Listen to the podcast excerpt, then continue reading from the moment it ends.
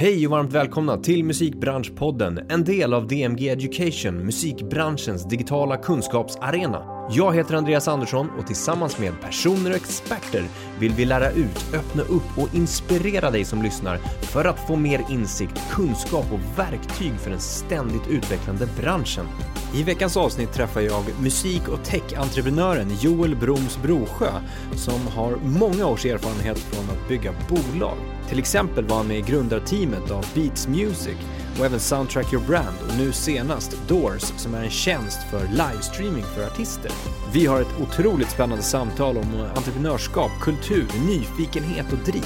Där vi självklart även pratar om just livestreaming, hur det har och hur det kommer att utvecklas och hur Doors siktar på att bli en del i det här. Vi kör igång! Joel Broms Brosjö, varmt välkommen till Musikbranschpodden. Tack för att jag får komma. Hur mår du? Jättebra. Ja, härligt. Eh, vi stod och snackade lite grann här utanför Mm. eh, innan vi spelade in. Och det känns som att du kommer med en bra aura in här. En, en, en liksom, ett lugn men ändå någon slags här, ja, men, eh, vilja att förmedla. Ja, Men jag kom ju med ganska mycket nyfikenhet också. För det är ju, det ni gör är ju spännande. Så jag är glad att vara här. Ja, Ja. det ska bli kul. Vi ska prata massa saker. Du har ju en otrolig erfarenhet och bakgrund av att bygga bolag. Eh, som du kommer från musik slash tech-sektorn kan man nästan säga. Mm. Har varit med och allt från eh, utvecklat stora bolag som Beats Music som såldes till Apple, eh, till Soundtrack Your Brand, sparappen Dreams, Mm. eh, som inte alls har någonting med musik att göra såklart. Eh, och sen nu då live-plattformen Doors. Just det. Det ska bli mycket intressant att gå ner i lite eh, alla de här delarna. Du har en fot lite överallt. Har du kvar den foten överallt idag? Eller är det bara fokus på det här nya Doors? Alltså, eh, Doors är det jag gör helhjärtat och liksom operativt. Mm. Ehm, Men jag är ju ägare fortfarande i ehm, de bolag som jag varit med och starta. Mm. Eh, Så jag är fortfarande väldigt så eh, påhejande från kanten. Mm. Och jag tror att det är väl det som är grunden till att jag har varit med och, och drivit upp. Det är ju att jag tycker det är väldigt kul att vara delaktig. Så att för mig har det ju aldrig handlat om krassa investeringar eller liksom exits eller så. Utan jag tycker det är, det är, ja, men det är en förmån att också få lära mig genom att alla de människorna som kommer in och bygger och driver de här bolagen ger ju mig supermycket insikter. Mm. Eh, som jag älskar. Alltså, så att jag menar, när jag besöker Dreams eh, så får jag en helt annan typ av eh, insikter än vad jag får på soundtrack. Och, eh, och det är viktigt för att det är lätt tror jag att man liksom blir lite tunnelseende. Mm. När man, liksom, när man driver upp någonting så är det så intensivt så att det riskerar att bli, man, man riskerar att bli lite så enkelspårig. Så Mm. jag tror det är bra att vara vara på olika platser, träffa olika människor. Så att, eh, jag är fortfarande kvar i de där bolagen och är jättestolt över att det går bra för dem. Verkligen, ja men det är minst sagt. Det, Mm. det, det rullar ju på, Mm, det om man säger så.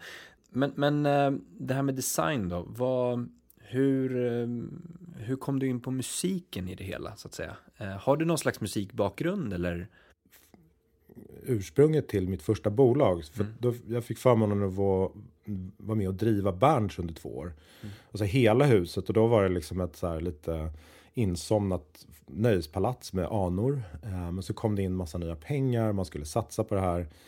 Och jag jobbade tillsammans med Pontus och Patrik som hade uppdraget att egentligen ställa om hela verksamheten. Och då var det som en enda stor paketeringsorgie. För vi skulle ha liksom, ehm, ja men det var en stor konsertscen, ett hotell, en restaurang, eh, tre, fyra barer, Mm. en stor klubb i källaren. Och där var vi tvingade att liksom, för att kunna få eh, ordentligt med folk hela tiden, så vi var tvungna att liksom bryta upp det i olika just subkulturella grupper. Så då hade liksom en hiphopklubb en, en gång i veckan med de mest prominenta liksom, promotersna där. Du hade technoligan där och så var det drum and bass och så var det eh, Harry Burns som drev då livescenen så att du hade liksom eh, stora band som kom med regelbundenhet till den scenen och sen hade så, det, så den här liksom mång, mångfalden av upplevelser skulle paketeras och liksom och marknadsföras. Och Mm. där i satt jag och jobbade liksom natt och dag kring Okej. just det. Men Ja. så hur, du vet, hur, hur...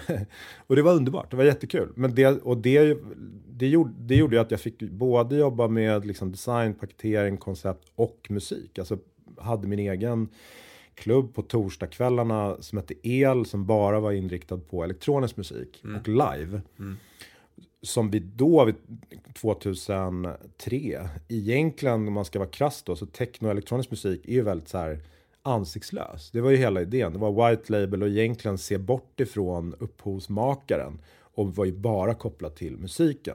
så det var nästan en kultur kring att man vet inte vem det är som har gjort det och som DJ vill man typ inte berätta vad den här nya låten var. Eh, men vi ville bryta upp det där och liksom försöka se om man kan så här göra det till en liveupplevelse, alltså med musiker. Så det, och det fanns inte så jävla många som gjorde elektronisk musik live. Så vi började sätta samman olika konstellationer och så bokade vi band från runt om i världen. Och långsamt under de där två åren så blev det mer och mer vanligt. Ehm, och vi spelade in allt det där. För det Ja. var också en medlemsbaserad klubb. Det var väldigt elitistiskt på ett sätt. Att det var liksom mycket, mycket av liksom paketeringen utgick ifrån Eh, men du vet, olika VIP, liksom, du vet, man skulle ta sig in. Det var någon journalist som skrev att, att gå på Berns är som att spela Super Mario. Att liksom när man, man, har, man levlar upp hela tiden till slut så liksom står man i röda rummet och, och försöker komma in på den liksom sista lilla, du vet, eh, det rummet som är svårast att komma in på. Allting kretsar ju kring att komma in, vara en del av. Det gjorde ju att källaren så hade vi ju en kapacitet på max liksom, vad var det, 400 pers. Men vi bokade jättestora DJs artister mellan varven. Och det tyckte vi var liksom jättekonstigt. Att varför ska inte det här kunna gå och upplevas av andra? Så vi spelade in med alltså, professionell vet, utrustning, DAT på den tiden. Med liksom, vi mickade upp eh, rummet och mixade liksom publikreaktionen och ljudet med det som kom direkt från mixerbordet. Så det, blev, en, ja, men det blev en bra live liksom, inspelning. Men vi visste inte vad vi skulle göra med det. Vi bara liksom hårdade. Så vi hade liksom ja, men 200-300 timmar material till slut. Okej. Och visste inte vad vi skulle göra med det där. Nej. Och jag fick propåer från skivbolag som bara, men ni borde ju ge ut liksom, då på den tiden gjorde man ju liksom, man gav ju ut skivor. Mm. Samlingsskivor eller du vet så här. Och det, var, det kändes väldigt så här, eh, torrt tyckte jag.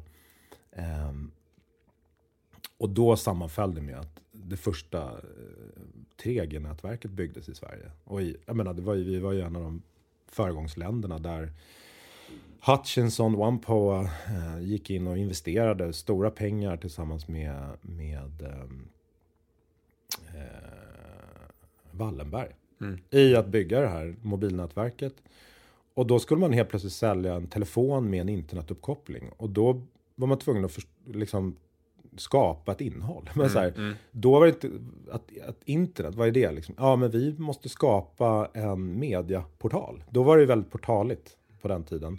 Så Tre skapade ju sin egen redaktion och skulle liksom erbjuda innehåll via telefonen som man skulle prenumerera på. Det var affärsmodellen. Eh, och då började de söka upp och vad ska vi ha? Det blev liksom Aftonbladet, det var MTV-videos, det var ringsignaler, det var sport. Ja, men det var liksom the usual suspect. Och mitt i allt det där så, så fick jag kontakt med dem genom en vän som satt och byggde upp den här redaktionen. Och träffade deras vd Shlomo och han var helt eh, fascinerad över det vi hade byggt på Berns och att vi hade Alltså hemma- inspelningarna. Ja, han Ja. bara, men där, och medlemsbasen, att vi hade liksom, utgångspunkten var ju också liksom att människor bry- brydde sig väldigt mycket om den här typen av upplevelser. Mm. Eh, så han var, han var väldigt så här, men det här borde du göra en tjänst av. Ja. Och det var Och- då som Och det var då Real den- Ja, det var då? Life föddes och det var ju liksom väldigt reaktivt. Det var Ja. så här, jag fick erbjudande om att leverera en tjänst som inte fanns. Ja. Så jag backengineerade den kan man säga. Men det där är superintressant. För, eh, till exempel då, du var med och grundade Soundtracker Brand också. Mm. Ehm, och eh, idag ser vi att det finns flera liksom, lösningar likt Soundtracker Brand. Eh, alltså, Nej, det skulle jag inte säga. Jag skulle säga tvärtom, att jag tror att det intressanta med soundtrack är ju att men dels att vi då går in i en, en bransch där vi inte behöver utmana en affärsmodell. Därför att alla företag över hela jorden köpte musik, men man gjorde det väldigt analogt. En väldigt dålig produkt bara. Ja men precis, alltså, det, det jag menade egentligen var ju att alltså, det är ingenting nytt att, att göra, att, att företag ja, behöver musik. Nej, nej, precis, nej men du har rätt. Det, Utan ni det, såg ju att det var liksom, okej okay, vänta, man köper musik i form av CD-skivor till mm. exempel. Mm. Och det finns ju tjänster där du kan köpa musik mm. eh, på det sättet, spellistor eller liknande. Mm. Eh, men inte i det formatet som Soundtracker Brand eh, såg och liksom nischade in sig på. Um, men för, för där var ni ju först. Uh, alltså, kan man säga det? Ja, eller, eller ja, alltså grejen är att så här, det, men, ja, det, det fanns nog, det fanns små, det fanns små initiativ, det fanns en del aktörer liksom, men det var ingen återigen, och det tror jag också kopplingen, det var ingen som tog det samlade ambitiösa greppet så att vi ska skapa en plattform som precis på samma sätt som Spotify var väldigt tydliga från början att det här är ju en tjänst som är relevant för vem som helst, var som helst. Det är en industri. Mm. Um, så, så, betraktade vi det också. Och uh, ambitionen var att det här ska ju naturligtvis vara tillgängligt över hela världen för alla företag, enkelt, friktionsfritt, online. Ja, men det är samma resa. Uh, och det är inte alla som har den ambitionen. Uh, men det fanns andra som gjorde det. Det finns fortfarande andra som gör i viss mån det Soundtrack gör. Men de är regionala, lokala eller ja, de fyller olika funktioner. Men det, de, de kan inte leverera det vi levererar givet att vi nu har då den här plattformen med licenser i grunden som, som ger oss rätten att sälja eh, lagligt musik till företag eh, över hela världen. Mm. Med samma katalog som Apple och Spotify. Och att själva produkten är utvecklad eh, i enlighet med att det finns ett behov som ser olika ut på olika platser i världen och vi måste kunna möta det behovet. Eh, inte bara liksom plocka ut en viss typ av användare utan säga att vi ska vara liksom den, den föredragna tjänsten för alla företag. Liksom. Mm. Men jag tänker på det här med som du sa att vara först på en marknad eller att, att skapa den mest optimala produkten eller att jobba med marknadsföring. Vad skulle du säga är, hur ska man utvärdera det som när man startar någonting nytt? En ny tjänst eller ett nytt företag?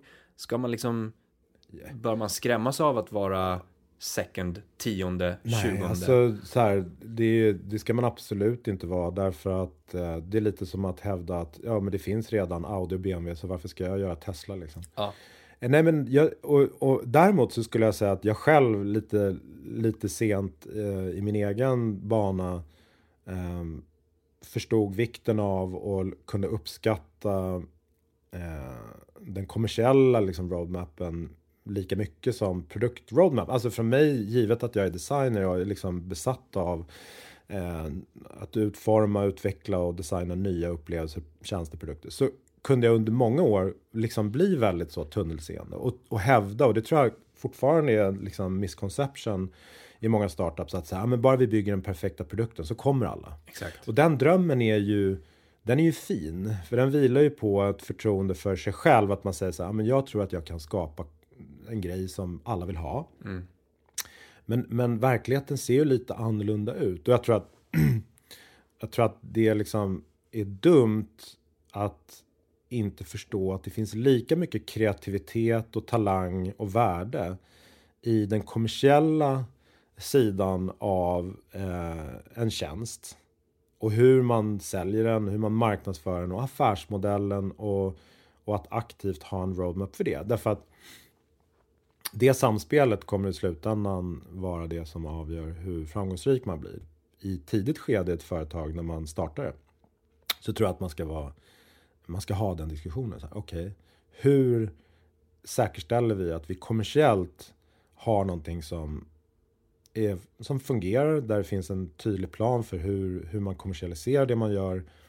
Eh, men har en tydlig idé om att ska, också skapa något som, som ingen annan har, som är unikt, så att man inte skjuter det på framtiden. Det är ju den här klassiska också, så, ah, men vi bygger en produkt och eh, affärsmodellen, alltså det tar vi sen. Därför att Exakt. bara vi har 38 eh, miljarder användare så det är klart att vi kan monetarisera det på något sätt och hej och. Mm. och det var ju säkert under en period så funkar det. Därför mm. det var ju så också riskkapital eh, betraktade techsektorn tror jag. Liksom att så här, man var väldigt fascinerad över att kunna skapa stor användarbas som sen gick att hitta värden i på olika sätt. Idag är det mycket tuffare. Liksom. Mm. Man förväntar sig eh, kommersiell bäring mycket tidigare och liksom nykter. En affärsmodell som funkar och går att räkna på. Så på ett sätt är det svårare att vara innovativ idag än det någonsin har varit. Och på ett annat sätt aldrig varit så enkelt därför att man har nu utifrån genomförandeperspektivet så mycket verktyg eh, liksom till hands. Som, men hela SAS-revolutionen är ju vansinnig. Men någon har sagt så här att för varje, för varje anställd i, en, i ett tech-startup. Eh, alltså om du, om du tittar på hur många anställda du har. Lika många system kommer du förmodligen ha byggt mm. in för att kunna driva din affär. Och det stämmer lite. Det är, så här, det är en absurd mängd liksom, mjukvarubaserade leverantörer som man kan använda sig av för att åstadkomma något. Och liksom, allt är ju tillgängligt. Mm. Allt är ju liksom också gratis i början. Eh, så att du kan ju komma igång med grejer. Exakt. Så det är ju väldigt liten startsträcka som krävs att, att skapa någonting. Mm. Vilket är superhäftigt. Mm. Men också då, det är tillbaka till Spotify och så här, aldrig varit enklare att distribuera din musik, skapa din musik. Men problemet är att det, när du släppte din låt i morse så var det 60 000 andra låtar som ingestades samma dag. Exakt. Så, jaha, okej, okay, nu har du din låt där. Mm. What now? Mm. Ja, men du har alla verktygen. Alltså, ja. det, går, det där var en super, jag tänkte precis på den liknelsen också. Att, men artisteriet du har, det är superlätt att skapa låtar, det är superlätt att, att få ut dem med ett knapptryck i princip. Eh, och på samma sak att du startar ett företag och startar en idé och startar ett koncept och som du säger att, att bygga upp det från grunden. Eh, men hur, hur, hur, hur differentierar du dig från andra? Mm. Eh, hur jobbar du med värdeskapande för kunder till exempel? Mm. Hur, hur, hur kommunicerar du med fans eller med kunder eller med samarbetspartners? Hela den ma maskineriet är ju verkligen det du behöver fokusera på. Mm.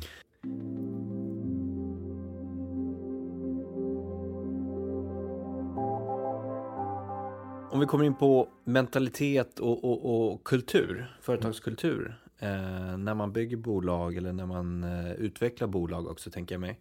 Eh, att ha den här liksom, ta över världen-mentaliteten.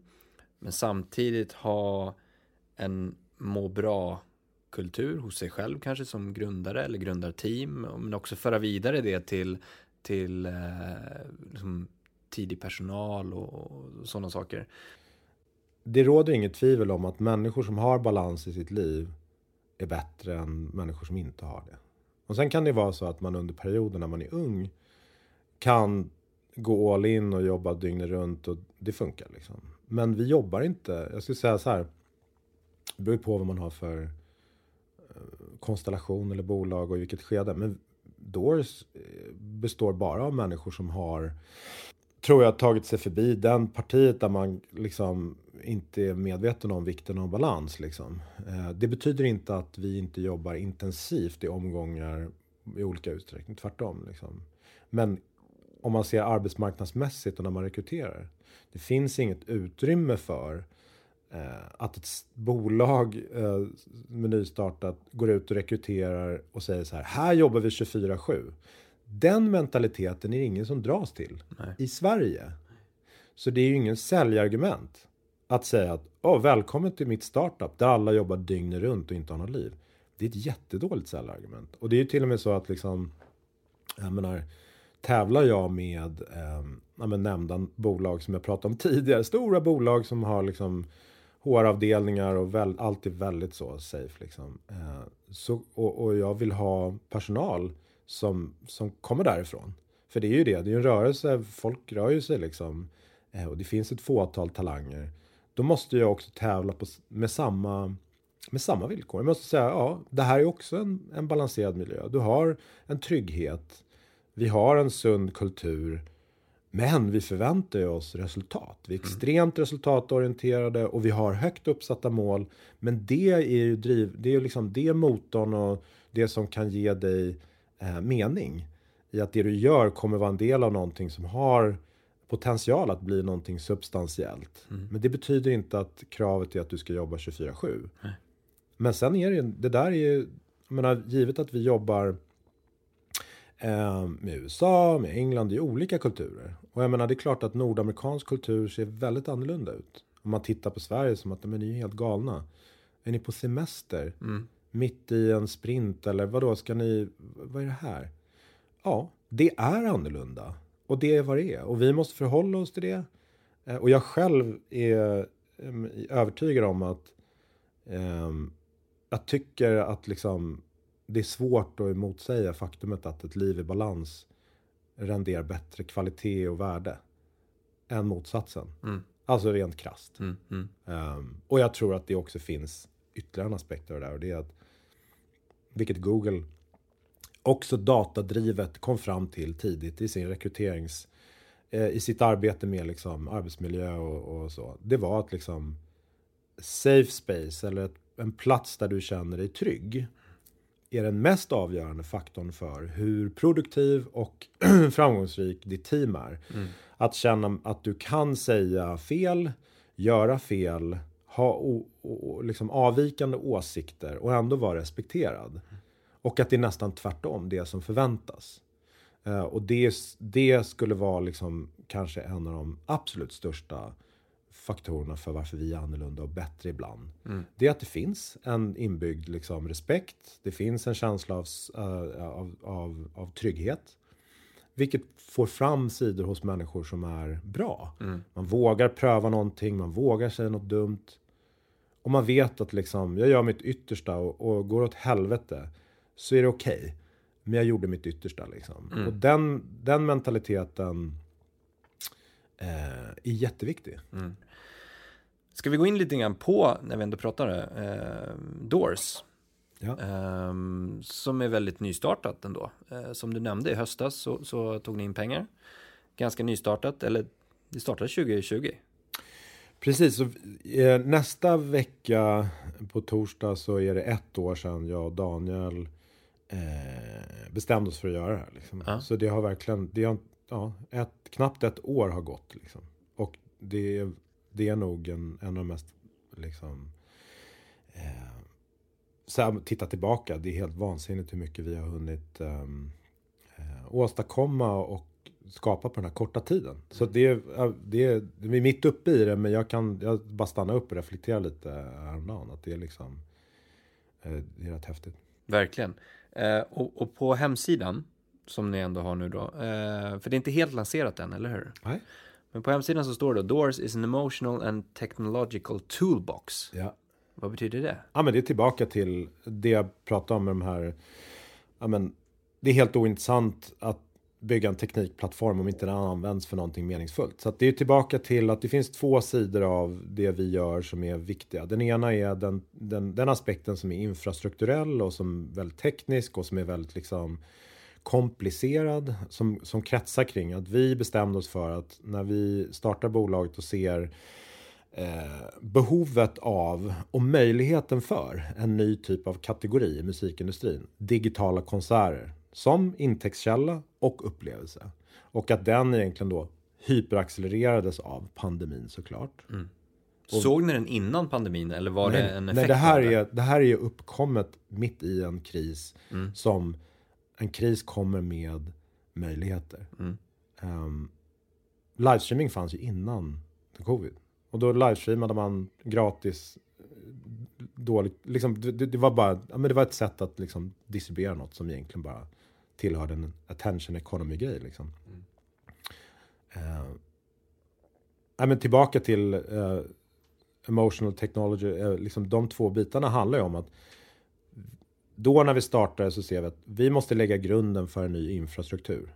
Som är liksom lika delar själva livestreamingen. Och det är ingen rocket science, men den måste vi göra till någonting som är meningsfullt för artister. Så att det är väldigt liksom, hög kvalitet på ljud och bild och, och, och att det är live. Liksom, att det Så är, den rena tekniken bakom? Ja, eller? det är den ena. Och den andra är liksom den finansiella delen som är så här, hur säljer jag biljetter friktionsfritt? För det är ganska komplicerat. Om du säljer biljetter i olika länder så ska du betala skatt lokalt i olika liksom, tariffer och du ska också betala då rättighetsavgifter i varje land där du säljer biljetter. Och det kommer liksom massa komplexitet. Det måste vi lösa. Det är en infrastrukturellt bygge som är ganska omfattande. Eh, Det finns andra tekniska aspekter för sig. Hur möjliggör du interaktion eller hur möjliggör du XYZ? Det är liksom allt det som kommer med att så här, gen, skapa, genomföra uh, tjäna pengar på digitala konserter. Det är rätt många områden mm. som är väldigt teknikorienterade. Den andra sidan då, emotional toolbox, det är ju att vi vill ju att det här är någonting mer än bara eh, liksom YouTube live. Vi vill ju utveckla användarupplevelsen både för artisten, eller jag skulle säga primärt för artisten. För det, vi ser ju att artisten är vår kund. Um, och det, om man tittar utifrån ett artistperspektiv så är det någonting djupt märkligt att gå in i ett rum och försöka skapa den energin som i vanliga fall skapas i mötet med en publik. Mm. Så när du går in i ett rum som är helt tomt så är det extremt svårt att få den nerven att liksom kicka in. Mm. Och då betyder det att produktdesignmässigt så är vår utmaning det att skapa just möjligheten för emotionella eh, liksom, upplevelser. Och de verktygen kan handla om eh, sätt på vilket artist och, och liksom betraktare kan kommunicera eller ge varandra feedback. Framförallt då att artister får feedback och känsla av att, att det finns någon på andra sidan. Mm. Eh, men det kan också vara liksom hur man visualiserar data. Så, ja, men okej, men eh, på vilket sätt vill vi förstå vad våra fans finns? Liksom? Är det visuellt eller, är det liksom, eller, eller handlar det om att översätta rörelsemönstret hos folk, om de till och med dansar i rummet. Ja, men du vet, det, vad det än är så är det lite så här, det måste vi utforska. Mm. Och det här är så tidigt skede. Så att jag skulle säga att det är, vår, det, är liksom, det är det vi är mest peppade på att ta reda på. Med mm. hjälp av några av världens främsta men, utvecklare, designers, kreatörer, kreativa teknologister som, som, som är peppade på att utforska det som är outforskat. Mm. Så emotionellt, det, i slutändan måste upplevelsen vara, ha ett emotionellt värde. Mm. Annars så kommer inte jag betala pengar Nej. för att se det. För är det bara transaktionellt och är det bara liksom, ja men då, går, då går jag hellre på en fysisk. Och det är det, det här handlar ju om att också så här, vi hoppas ju på att kunna gå på klubb, festival också. Exakt. Så det och, det kom, och, det, och det kommer hända snart. Mm. Och då är ju tanken att det här nya som vi jobbar på ska ha en självklar plats som ett komplement till det. Det är en mm. helt ny typ av upplevelse. Mm. Som är självklar. Den är, den är redan... Den har redan bevisat sig. Beteendeförändringen har redan skett. Mm. Människor är beredda att betala för en digital upplevelse med artister. Uh, artister är redan benägna att faktiskt göra det i olika utsträckning. Mer i Nordamerika än i Europa. Där har det exploderat och verkligen satt sig. Mm. Men det råder inget tvivel om att alltså, om vi spolar fram bandet ett, två, tre år så kommer vi säga så här, men herregud. Det var ju det där som gjorde skillnaden. Som gjorde att det blev riktigt speciellt eller och så vidare. Och det kommer ner till att det är produktdesign och utveckling av grejer som fortfarande inte finns. Det är ju någonstans, alltså tittar vi på hur vårt beteende nu ser ut med eh, skärm eh, beteende, liksom streaming, on demand streaming till exempel, serier, Netflix och allt sånt där. Det blir ju en konkurrent också. Absolut. Det blir ju inte bara Nej, liksom live-evenemanget. Nej, och, och det är skärmtidskonkurrensen som i slutändan alla tampas med. Det är ju ja. liksom så här, ja men hur får jag dig att uh, välja mig? Ja, precis. Uh, och då tror jag liksom att det svaret sitter inte jag på. Uh, det sitter kreatören på, innehållsskaparen på, de som är duktiga på det. Hur ser, vi var inne på det förut, hur ser affärsmodellen ut då?